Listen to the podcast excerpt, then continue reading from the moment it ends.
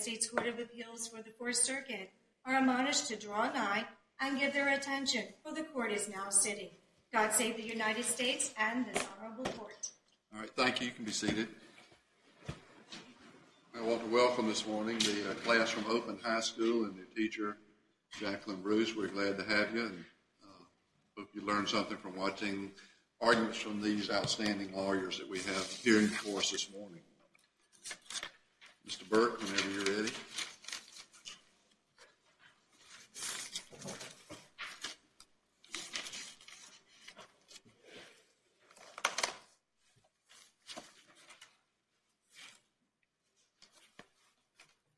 May it please the court. Good morning. My name is Michael Burke, and along with my co-counsel Sarah Stone, I represent petitioner appellant Brandon Basham. I have reserved five minutes of my allotted time for rebuttal today. In its opinion affirming Mr. Basham's convictions and sentences on direct appeal, this court held that the Constitution entitles a criminal defendant to a fair trial, not a perfect trial. And the court concluded that although Mr. Basham did not receive a perfect trial, it was confident that he had received a fair trial. I submit respectfully that the evidence that was presented in Mr. Basham's 2255 proceedings should give this court cause to reconsider that conclusion. With the court's permission and time permitting, I would like to address three particularly troubling aspects of Mr. Basham's trial. First, the substantial evidence that Mr. Basham was incompetent at various times during his trial. Second, trial counsel's failure to move to suppress as a violation of Edwards v. Arizona. Sheriff Ron Hewitt's questioning of Mr. Basham during the Thanksgiving Day search. And third, trial counsel's failure to make any attempt to limit the extensive, unduly prejudicial testimony from Samantha Burns' family and friends concerning her death. Concerning competency, Your Honors, as the court is aware, the test for competency has been the same for 55 years, set forth in the Dusky case. Um, the test is whether the defendant has sufficient present ability to consult with his lawyer with a reasonable degree of rational understanding. We submit that we have established by a preponderance of the evidence that Mr. Basham, at various times during his both the guilt and penalty phase of his trial, failed to meet that standard for competency. Your position is he, he's competent sometimes, incompetent other times during the trial. Yes, Your Honor. And what do you attribute that to? Well, we know, Your Honor, going into the trial, Mr. and it's undisputed, Mr. Basham had been um, diagnosed. He had an extensive history, as the court is aware, of psychological treatment. He had been diagnosed with ADHD, with um, intermittent, intermittent explosive behavior, or excuse me, disorder. Um, he had been diagnosed with psychosis, including auditory hallucinations. He had been diagnosed with panic disorder. He had been diagnosed at the age of 23 with dementia resulting from his extensive use of inhalants since childhood. And he had an IQ of 68 at the time of trial. All of those factors combined caused Mr. Basham to be unable to sit through the nine week trial to which he was subjected. In addition to that, Your Honor. But you're not making an argument that he was incompetent for the whole trial. Your argument is limited to some specific dates. Yes, Your Honor. So why don't you tell us about those dates? Certainly, Your Honor. Um, let me back up from that just a little bit, Your Honor, because we do know from the beginning of dire that Mr. Basham was dozing and sleeping at the table. He was medicated every day with a, combination of medications, Seroquel, an antipsychotic, Concerta and Ritalin for ADHD, Neurontin for mood stability, and Paxil and Valium every day. I know you're, on train's moving and you're, on it, but your arguments are limited by brief to very specific instances on specific days. So I think we've got the background. I would focus on those instances on why on those days you say he was incompetent. Thank you, Your Honor. Let's turn then, not necessarily going chronologically, let's turn to October 26, 2004, during the penalty phase.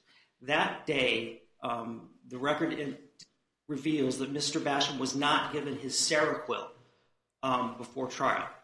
Um, so Judge Anderson, after consulting with counsel, delayed trial until the afternoon so that Mr. Basham could be given his Seroquel. When trial began that afternoon, counsel for Mr. Basham asked for an additional 15 minutes because they were having difficulty working with their client. After that 15 minutes was afforded them, trial began, and Mr. Harris, one of the co uh, one of the co-counsels for Mr. Basham, said to the court, "Your Honor, Mr. Basham is not able to go forward." And Judge Anderson's response was, "How many times in this trial? Now, this had been this was about the eighth week of trial. How many times in this trial have we had to stop this trial because of Mr. Basham's problems, his behavior? Um, and then Mr. You know, the government then complained and said, if this is a competency issue, they should be bringing in their expert to testify if he's competent or not. Um, Judge Anderson said, I am in a very difficult situation. The jury is tired. They've been here a long time. I'm getting feelings from them that they are they are tired, and I feel that even though this isn't his fault, we just need to go forward.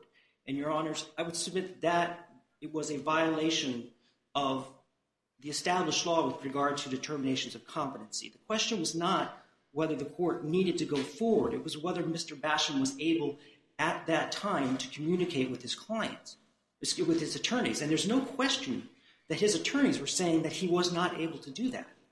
And so um, later in the afternoon, as the trial proceeded, um, Jack Swerling, lead defense counsel, again made a record, and he told the court, Mr. Basham is slurring his words, he is um, sleeping, he is groggy, and he's just out of it.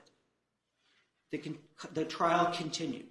In denying Mr. Basham's 2255 motion, Judge Anderson concluded that there was no evidence on the 26th that Mr. Basham was incompetent. And we submit that that is a clear error in the finding of fact, given the record that has long been established, that the counsel were saying that there was a problem. And Judge Agee, our other particular event is the event of, September the 20th. Um, as the court is aware, um, on that day, Mr. Basham was brought into court in the afternoon. Um, there had been some discussion with the counsel and with Judge Anderson trying to work out ways to keep Mr. Basham awake and alert during his trial. And there had been some discussion that if he was given um, chew or dip, that that had a stimulating effect on him and would keep him awake. the government opposed this request, and the U.S. Marshals indicated that there might be some danger involved because Mr. Basham had a history of throwing fluids. Um, when they came into court that afternoon, Judge Anderson made his decision that so the judge was afraid that Mr. Basham was going to start spitting tobacco juice in court. Yes, Your Honor. people. Yes, Your Honor. And, and there was some evidence to back that up. Yes, there was, Your Honor. And when and based on that concern, Judge Anderson said, you, "You're not allowed. I'm not going to allow you to have the dip." Um, Mr. Basham then said, "What is this dip? Is snuff? Is that what they're doing?" It's it's chewing tobacco. Um, according to the record, um, it's a wintergreen flavored tobacco that Mr. Basham would stick. And they got mad at the judge because he said he changed his mind. Yes, Your Honor. He lied to him. Yes, Your Honor. And what then occurred was um, Mr. Basham, at, before he got mad, said, I would like to go back downstairs.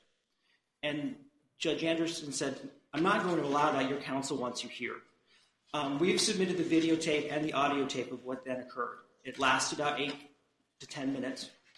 And what occurs is um, a struggle. Um, the, Mr. Basham refused to sit down. And the U.S. Marshals, there were eight of them um, there, they grabbed his arm, and to use Mr. Swerling's words later, he just went ballistic. He lost it.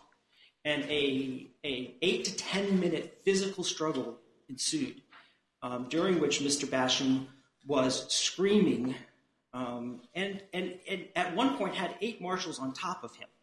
And we submit at that moment, he was not able in any sense of the word, to communicate with his counsel in a rational manner. He could not. He was not in a rational state at that time. Um, he was eventually removed from the courtroom.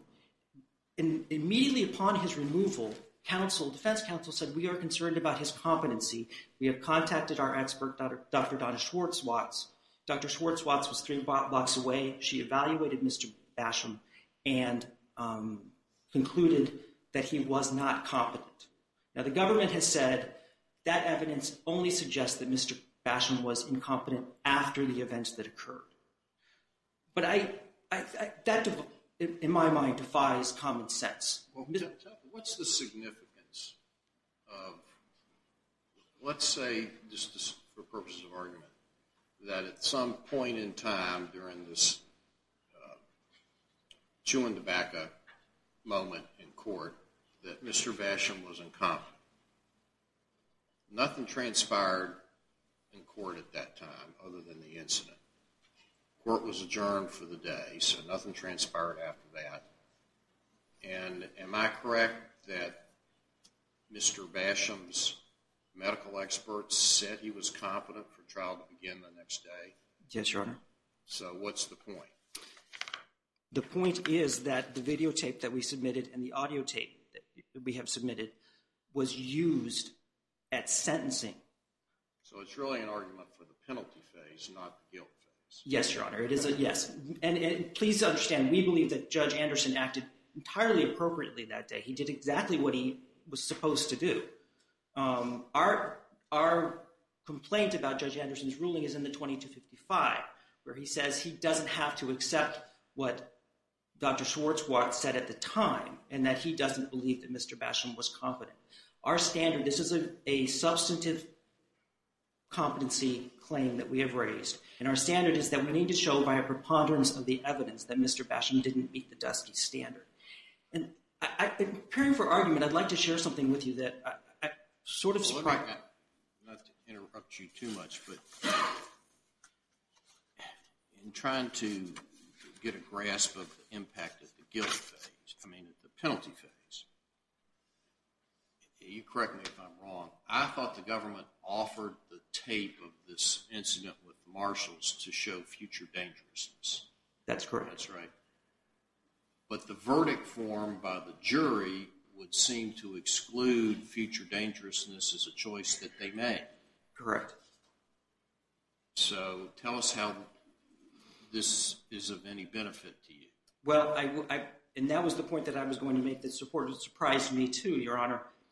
First, we don't need to show that there was any actual prejudice. If we show that he was incompetent, the court's analysis stops. He was deprived of due process.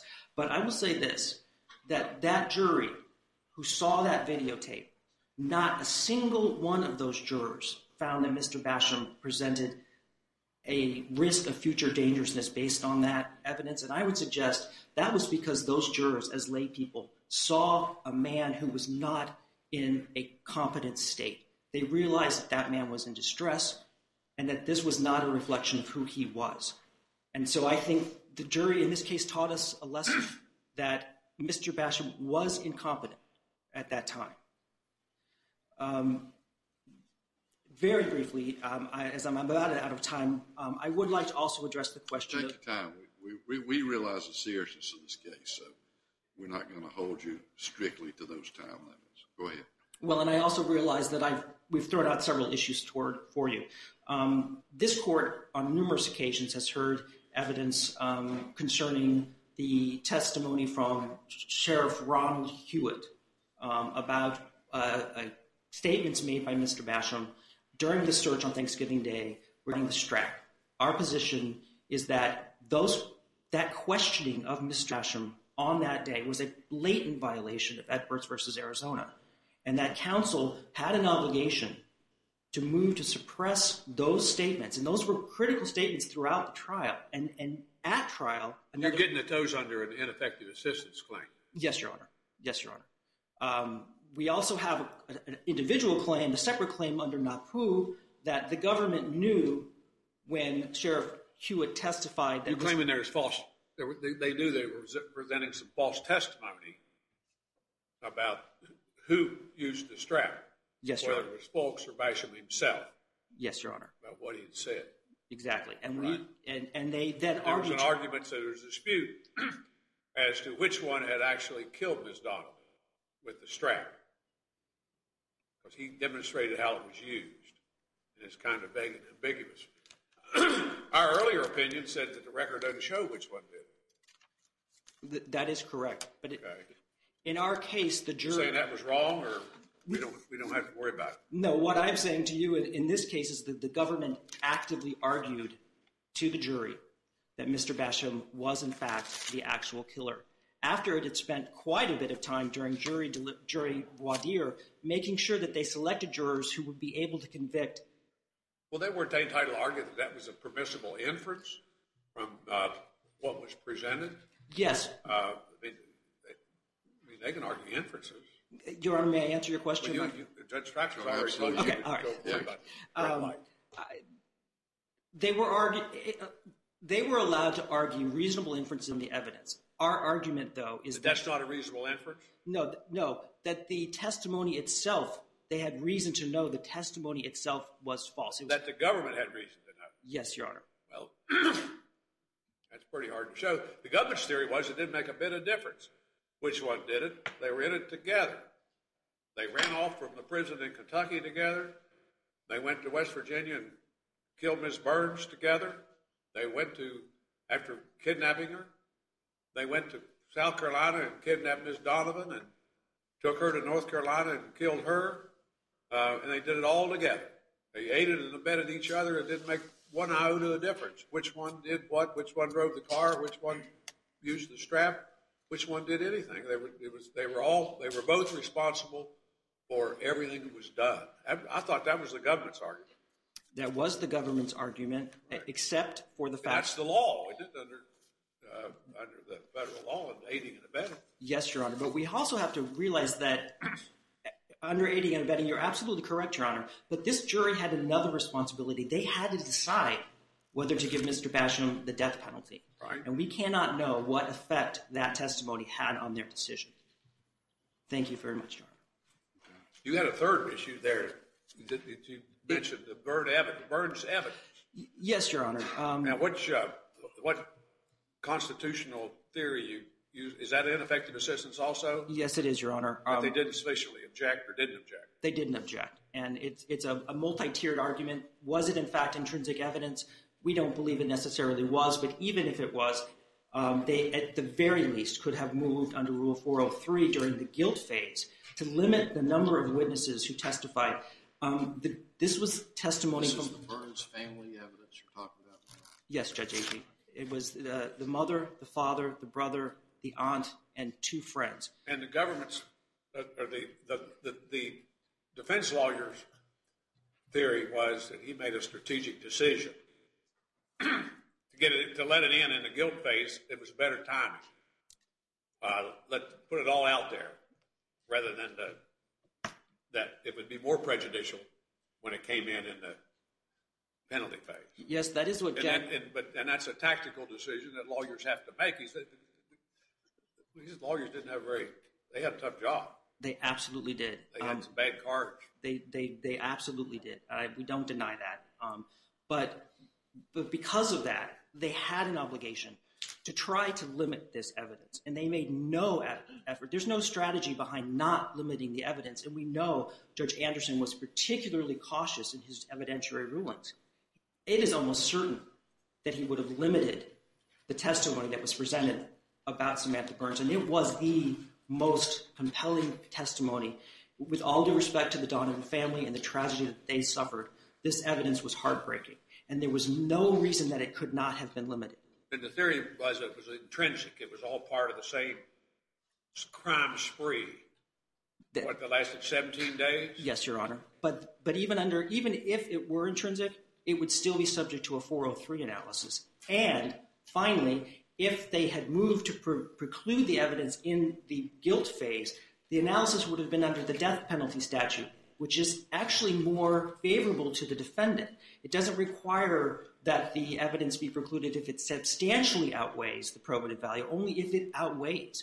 So there, were strategic things that counsel could have done. But you, don't contest that it's not at all uncommon, particularly in death penalty cases, for counsel for the accused to front load evidence like this into the guilt phase the hopes that it will ameliorate in the minds of the jury by the time they get to the guilt decision. That's not an uncommon practice. Not at all, Your Honor. But, but, but you would make effort to limit it. Thank you.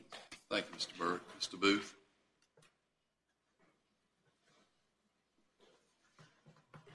May it please the court. Basham was mentally competent in his trial. The district court made a specific finding that he was mentally competent, and the standard of review is clear error. Basham's arguments don't meet that standard. Mental competency is defined as having an ability to consult with counsel and to understand the proceedings. That's a consequentialist definition. That means that the opinions of the district court judge and the defense attorney are extremely crucial because they have the best insight into whether or not counsel can consult with the defendant, and the judge has a very, very good understanding of whether the defendant can understand the proceedings. In this particular case, both the district court judge, in its opinion in the 2255 hearing, and lead counsel Jack Swerling at the 2255 hearing both opined that in their opinion, Mr. Basham was competent throughout the trial, and it's specifically both with respect to October 26th and September the 20th. Now, let me go to September 20th to start off with. Again, both the defense attorney and Swerling believe that Basham was competent at that time. And in addition to those particular opinions, this court, on direct appeal, indicated and stated that Basham was a manipulative individual with respect to his outburst when the district court judge reversed its decision and precluded him from having dip. You can move just a little bit further back from the microphone because we're getting a lot of. I'm sorry, Judge Agee. I hope this hasn't interrupted my argument. Does this sound a little better? Okay. Sure. In this particular case, what the record shows is not that Basham was incompetent, but that he flew into a rage because the district court overturned its decision to allow him to have dip. That is an expression of irrational or volatile behavior that what this court has said in the Angelone case is not evidence of mental incompetency. And we don't normally reward defendants who throw a fit or a temper tantrum because they don't get what they want. We don't reward defendants who do that sort of thing. Now, again, the standard here is uh, clear error, and he hasn't met it. And with respect to Basham's argument that um, his experts said that Basham was incompetent when he was down in the holding cell afterwards, two answers to that. First of all, Judge Agee, as you mentioned, there was no trial occurring at that particular time. And second, under the Supreme Court's decision in Maggio versus Fulford, a district court judge does not have to accept the testimony of an expert who testifies as to competency, even if that evidence is unrebutted. So in this particular case, the district court's finding is certainly not clearly erroneous. Basham's argument that he met the preponderance standard, first of all, that is a standard at the trial level. It's not at this level. This level is clear error. And as the Supreme Court indicated earlier, if there's two views of the evidence, the fact finder's choice between them cannot be clearly erroneous. Let me turn down to the October 26th session when uh, Basham was uh, admittedly sleepy during part of the afternoon testimony. We don't necessarily know whether it was due to the Seroquel, but it may have been. There are at least two federal court of appeals cases, the Woods case and the Jimenez case, which state that temporary drowsiness or temporary sleepiness at a brief portion at the trial does not constitute mental incompetence as a matter of law. And in this particular case, we would urge this court to follow those two cases and to note, in addition to that, if you remember earlier in the case during the suppression hearing testimony in February, is that uh, the defense expert witness who inter who examined Basham after he had undergone a um, uh, he had had a problem due to an overdose. She examined him at that time and she said he is sleepy because he's had the, the excess, he took excessive Tylenol. He is sleepy, but he is nevertheless competent. So when you consider that testimony, the case law that says that temporary grogginess during a small period of the trial is not mental incompetency as a matter of law, plus Jack Swerling's considered opinion that what happened on October the 26th was an event that may have raised an issue, but Swerling believed that Basham was not incompetent on that date. So when you add up all that evidence in the case law, the district court's finding on this particular point is certainly not clearly erroneous. Let me go back to the question with respect to Sheriff Hewitt. This is sort of related to both an ineffective assistance of counsel claim and a false testimony claim. Uh, a lot of this issue, Judge King, as you remember, was brought up by co-defendant Fulks in, the pre- in his 2255, and at that time this court stated that what happened was, as you pointed out earlier, the statement by Hewitt never specifically stated who did the strangling in this particular case. And second of all, even though there was a partial uh, argument by the government to that effect, the government, both in the guilt phase, specifically told the jury that it did not have to find who actually killed Donovan in order to find uh, Basham guilty of the offense. During the penalty phase, the government offered the inference from Hewitt's testimony only to show the intentional killing element, an element that the jury specifically rejected when they came back with the grave risk of death element. So this jury's finding, both in this case and in the Fulks case, by the way, do not rest on any supposition that Basham actually killed Donovan in this case. And the, to the defendant's argument made primarily in his brief is that, well, despite that, that prevented the jury from finding that Basham may have felt, may have, excuse me, played a lesser role in the offense. Under the facts of this particular case, no, no jury found that, and there's no reason to believe that they would have, even if the strangulation evidence had been excluded. The reason is, if you look at the crime spree that occurred in this case, Basham did not play a lesser role at all. If you look at the videotape, he's the person who enters the car to kidnap and carjack Donovan. After the Donovan killing, in other words, after he was away from Fulks, it's Basham who tries to carjack another person in Kentucky and who, when, the police arrive, shoots at the police. I mean, there's no way that any jury would have found that he had a lesser role in this offense when you look at his entire conduct during the crime spree that he had with Fulks. Let me turn now to the third question, which is with respect to the Burns evidence. There's two parts to this. I would like to start out, first of all, with respect to the uh, evidence of the murder. Um, in the first place, the defense attorney objected to this at the penalty phase. So it's not as though they didn't play any role in this whatsoever. At the guilt phase and at the 2255 hearing, Mr. Swerling gave an acceptable and reasonable explanation for not challenging it at the guilt phase. He thought it was going to come in at the penalty phase, as it would have, because that was charged as an aggravating circumstance. And what he said was he wanted to front load the evidence so that at the penalty phase, the jury wouldn't be hearing live testimony of a second murder just before they went to deliberate on a death sentence. And with respect to saying that, well, this case should have been perhaps objected under Rule 403, remember, even though the district court judge in its pretrial ruling decided to admit the evidence on an intrinsic evidence theory. At the close of the trial, the judge reversed itself and decided it would only admit the Burns murder, kidnapping, carjacking evidence on a 404B theory to give an instruction. And at that point, Mr. Swerling made some objections to the instruction and made some modifications. So that showed he was actively involved in this particular issue and he did not passively accept it. In addition to that, if you look at his closing argument in the case, he tried to minimize the impact of the Burns murder evidence by saying that, look, his theory was that uh, Basham didn't have a specific intent to kill Donovan. And then uh, when Burns, I'm sorry, when Basham and Fulks came back after the uh, Burns disappearance, it was Fulks who had the gasoline on him and Basham did not, trying to tell the jury that Basham had nothing to do with this. So the argument that Swerling basically sat back and let this evidence come in under intrinsic evidence theory is simply incorrect. I mean, Mr. Swerling made a very, very calculated choice, and it was a reasonable choice. Now, let me go back to the second part of his argument, which is respect to the victim impact statement in this particular case. We've made an argument that this was not properly preserved, but let me go to the merits anyway. Um, with respect to that evidence, it's our contention here that this evidence from the family and from the from the friends was not victim impact evidence.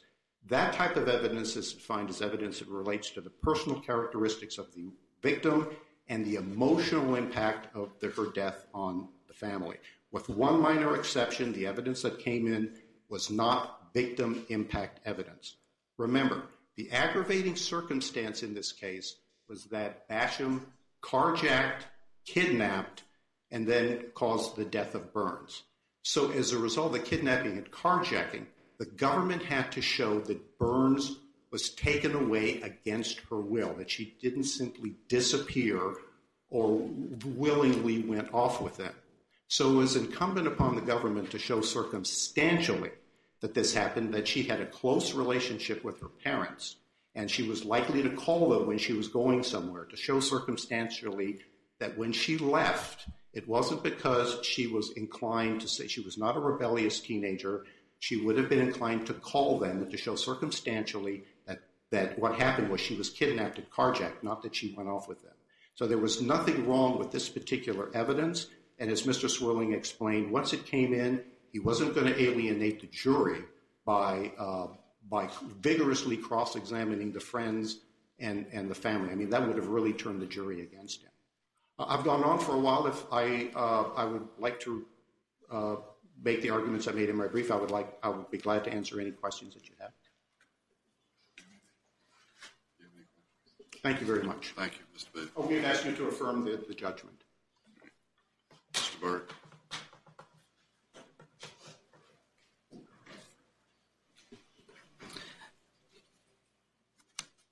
Your Honor, with regard to, uh, may it please the court, with regard to the testimony of, Mr. Swerling at the 2255 hearing, um, eight or nine years after the events of the trial, we would ask that the court look instead at what trial counsel said with regard to competency at trial. And it is clear that on December 26, Mr. Swerling told the court that his client was groggy, out of it, and sleeping. There's no doubt about that. Mr. Mr. Swerling's core response at the 2255 was, well, I didn't say he was incompetent. And our response is he didn't have to exactly say that word. His client was incompetent. Um, Mr. Mr. Harris in the 2255 Code Counsel, he indicated that he believed, again, still 10 years later, that on the 20th of September, Mr. Basham was not in control of his faculties.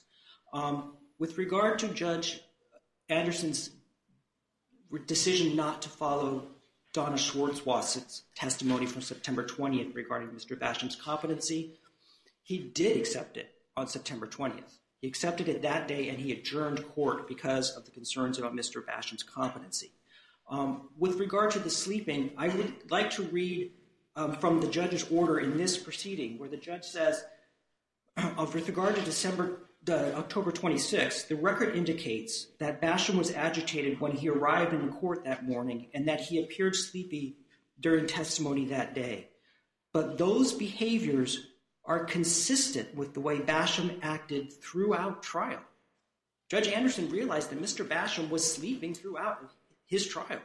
Um, and then we have not meant, if we, if, if the court believes we've misled them regarding the standard with regard to competency. The standard is that we must prove by a preponderance of evidence that Mr. Basham was not competent. We now must persuade this court that Judge Anderson made a clear error in not finding that to be so. We would ask the court to be guided by its decision in Jimenez versus Mary Washington, where it sets forth the analysis that this court should follow um, when reviewing for clear error. And among the matters to consider are um, whether the um, weight of the evidence is contrary to what the district court found, um, whether the court overlooked, and this is critical here, overlooked substantial evidence contrary to its ruling. And that's what we submit happened here. The judge, rather than listen and acknowledge what he decided back in 2004, overlooked that and found small little bits of facts that might support a finding that Mr. Basham was, was competent on September 20th. Um, so, um, and and then finally, Your Honors, with regard to the Burns evidence, Let, me ask you a question before you get the Burns evidence.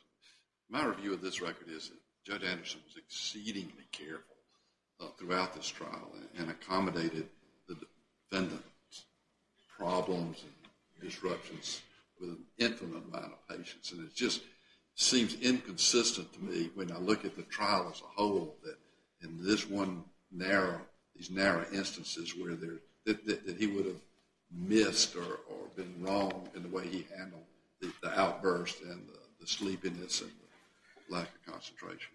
I agree, Chief Judge Traxler. Judge Anderson was a model of, of, of judicial fairness to both sides. And that's the critical aspect here. He, throughout the trial, went out of his way to accommodate both sides. He was also keenly aware of the expense of this trial and what the effects would be if he was reversed on appeal, and which is why he made some very, I think, cautious evidentiary rulings. In fact, he precluded one of the victim's daughters from testifying at all during the penalty phase. So he did make those rulings. The problem is, and the record supports this, um, that on at least December 26th, the judge did not apply the Dusky standard. He said, I realize there's a problem, but we just have to go forward. He was at the end of his rope, and it was an incredibly difficult trial. And, with all candor, Mr. Basham is an incredibly difficult person to work with. Um, and so uh, we don't we don't view. I mean, and also Judge Anderson went out of his way with regard to the dip. He was trying to help, but it also shows he knew that there was a problem. Well, folks in South Carolina would understand the need for the dip. Thank you, Your Honor. I don't We, want to cut you off. If you have anything else you'd like to argue, we would simply ask that the court reverse the finding of the district court and grant Mr. Basham 2255 relief. okay, Mr. Thank you. Burke, we appreciate uh, you and your office undertaking representation of Mr. Basham in, in the proceedings, and uh, we know that it is in addition to the work you normally do. So we just want to thank you for representing Mr. Batchelor. Thank you. You've done a great job. All right, we'll come out to great council and then go.